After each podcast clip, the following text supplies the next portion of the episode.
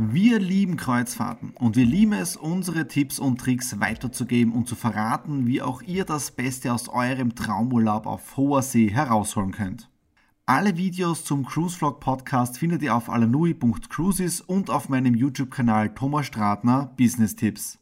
Lasst unbedingt ein Abo da, denn die nächste Kreuzfahrt ist schon gebucht. Doch jetzt heißt es erstmal Willkommen an Bord der Costa Deliciosa. Wir haben wirklich lang Schläfe. Ich glaube, wir sind um 9 Uhr, 9 Uhr aufgestanden. Also richtig lange geschlafen. Ähm, Wellengang, die Nadine unruhig. Also gerade die erste Nacht ist immer ein bisschen witziger. Wir haben gestern nämlich später abgelegt, statt 19 Uhr, 20 Uhr 15. Das hat der Captain müssen mehr Gas geben und ich glaube deswegen ein bisschen mehr ruckelig gewesen. Aber von dem her richtig angenehm. Und ich so wie immer gut geschlafen. Ja, und jetzt da lassen wir uns das Frühstück gut schmecken. Und da hinten sind die süßen Sachen.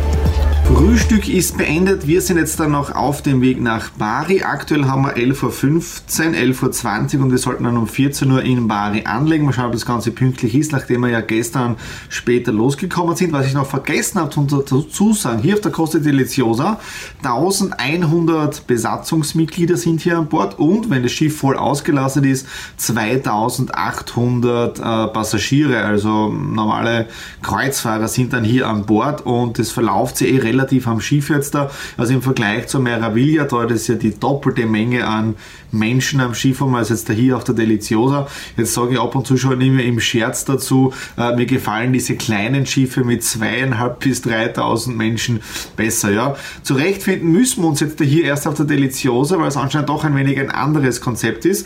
Äh, bis jetzt da war es immer so, dass die Casinos am Ende vom Skifahren, ja, äh, und jetzt ist es in der Mitte drinnen. Also, das hat uns gestern ein bisschen verwirrt. Dann, was ich gestern schon äh, erledigt habe, und zwar wieder die Kreditkarte hinterlegt. Das heißt, man geht einfach zu den Terminals hin. Am besten meine Empfehlung oder unsere Empfehlung ist es gleich am Anfang zu machen und dann wirklich erst einmal bei den ganzen Decks nachzuschauen, wo diese ganzen Kreditkartenterminals stehen. Ja, wieso? An der Hauptbar, ja, das war auf Deck Nummer 2, ist ein Terminal gestartet. Das waren sicher 10, 20 Leute, die angestanden sind. Ja, und wenn du dann weitergegangen bist, am Ende vom Casino war auch ein Kreditkartenterminal, du hast keiner gestanden. Ja, also wirklich immer schauen jetzt da, wo freie Kartenterminals sind, dann einfach hingehen, Zimmerkarte durchziehen, Kreditkarte, Unterschrift, den Mitinhaber von der Kabine mit einschließen und damit ist das Ganze dann erledigt. Und über die Cost-App kann man das Ganze auch nachvollziehen, dann, was alles abgerechnet wird. Dann apropos Abrechnung, das mit dem Guthaben von der Costa, von der Carnival Cruises hat auch funktioniert.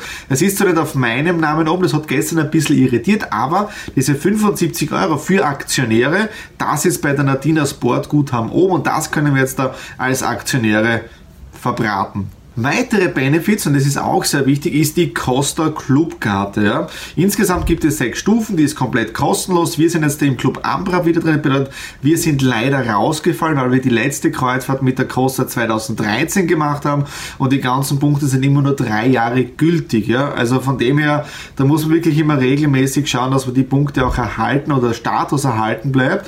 Und da gibt es halt immer so kleine Giveaways, Geschenke, dann wenn man im Club drinnen ist. Und es gibt dann auch äh, Preisnachlässe hier an Bord, wie zum Beispiel die Pizzeria Pomodora, ja, wo man essen kann. Die gibt es für Costa Club Mitglieder um minus 50 Prozent. Ja, also von dem her ist immer ein Vorteil, dass man diese Karten auch mitnimmt und ihr kennt es mir eh schon länger. Ich bin immer jemand, der auf diese ganzen Kundenkarten abfliegt, gleich wie die Nadine, weil wir haben ja für unseren Amerika-Flug nächstes Jahr durch die Meile More, durch die Flugmeilen insgesamt, glaube ich, 249 Euro pro Person hin und retour. Ja, und das nur durch die Flugmeilen. Also wirklich, wenn es kostenlose Ange Angebote gibt, also auch die Costa Club Karte, unbedingt nutzen, anmelden und schauen, welche Benefits man hat. Für Nadine und für mich ist es ja schon die sechste Kreuzfahrt und wir sind ja ab und zu immer wieder angesprochen worden auf die Umweltverträglichkeit der Kreuzfahrtschiffe. Und das ist jetzt eines meiner Lieblingsthemen der letzten Monate geworden, weil sich sehr viele Menschen mit dem Thema Kreuzfahrt Daten zwar beschäftigen, aber mit den Informationen aus den, ich sage es jetzt einmal überspitzt gesagt, Fake News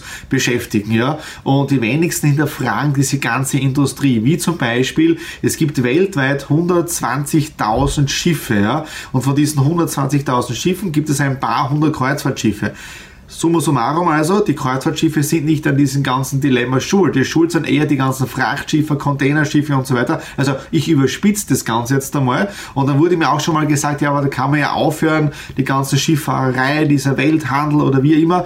Nur, das ist so verkorkst und so miteinander verwoben, ja, weil 90% des Welthandels kommt über die Seewege, über die Schiffe. Ja. Und heute in der Früh dann beim Auslauf oder beim Fahren jetzt da habe ich ein bisschen rangezoomt. Ich zeige euch das Bild nicht, dieser Container Containerschiff gefahren und da hat es richtig rausgeraucht. Ja. Hier auf der Costa Deliciosa oder generell bei den Costa-Schiffen, es gibt die ganzen, ich glaube Scrubber hast es drinnen, die ganzen Filter und so weiter. Natürlich kommt oben jetzt da nicht äh, Himbeerduft oder Erdbeerduft raus, das ist schon klar, ja. Aber die Reedereien, die tun etwas dagegen und die wissen ja auch, dass sie was tun müssen, weil sonst haben sie ja keine Kunden mehr. Aber wer wird sonst auf ein Kreuzfahrtschiff gehen? Ja, also erstens einmal, die Kreuzfahrtschiffe, die arbeiten eh schon dagegen, wie zum Beispiel die Costa Smeralda, die jetzt da rauskommt oder rausgekommen ist. Aktuell haben wir jetzt da November 2019. Also wenn du das jetzt im nächsten Jahr siehst, 2020, dann ist sie schon rausgekommen. Aber die Costa Smeralda ist ja schon auch ein LNG-Schiff. Ja, sprich jetzt damit Flüssiggas. Ja, also die meisten Schiffe oder fast alle Schiffe, die jetzt da neu rauskommen, die haben jetzt da eh schon Flüssigerdgas drinnen, ja, für, fürs Antreiben. Ja, also da wird sich in den nächsten Jahren noch sehr, sehr viel tun. Ja, dann was sowieso schon ganz normal ist, Wasseraufbereitung am Schiff, Müllvermeidung, Mülltrennung. Das heißt, hier am Schiff wird alles voneinander voneinander getrennt. Es gibt eigene Häcksler, wo das Glas geschreddert wird und so weiter. Also es wird hier extrem viel getan und da gibt es auch noch etwas, das nennt sich Taste, don't waste. Und das ist ein generelles Problem, ja, von All-Inclusive äh, Hotels, ob das jetzt der Kreuzfahrtschiffe sind, All-Inclusive Hotels und so weiter. Und ich war ja sehr viel in der Vergangenheit auch in Hotels unterwegs und immer wieder musste ich sehen, die Leute gehen zum Buffet hin, hauen sie alle Dinge drauf, ja, die sie gerne essen würden und dann lassen sie die Hälfte über. Und was passiert dann damit? Das wird weggeschmissen. Deswegen, Costa macht hier genauso eine Aktion, Taste, Don't Waste. Tu dir das auf den Teller, was du wirklich essen kannst, ja, und hol dir lieber nach, dass nichts überbleibt, ja. Und was passiert mit den, mit den Essensdingen, äh, die überbleiben, die werden gespendet, ja. Also auch dafür gibt es da hier bei Costa ein Programm, ja. Also von dem her, es wird sehr viel von den Reedereien her gemacht. Wie schaut unser Tagesablauf jetzt da aus?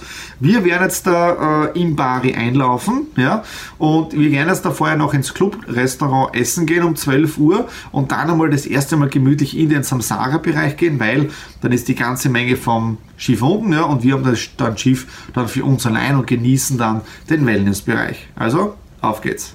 Ja, wir sind jetzt im Spa-Bereich, Samsara Spa hier auf Deck 10 im Ruheraum drin, muss auch ein bisschen leise sein.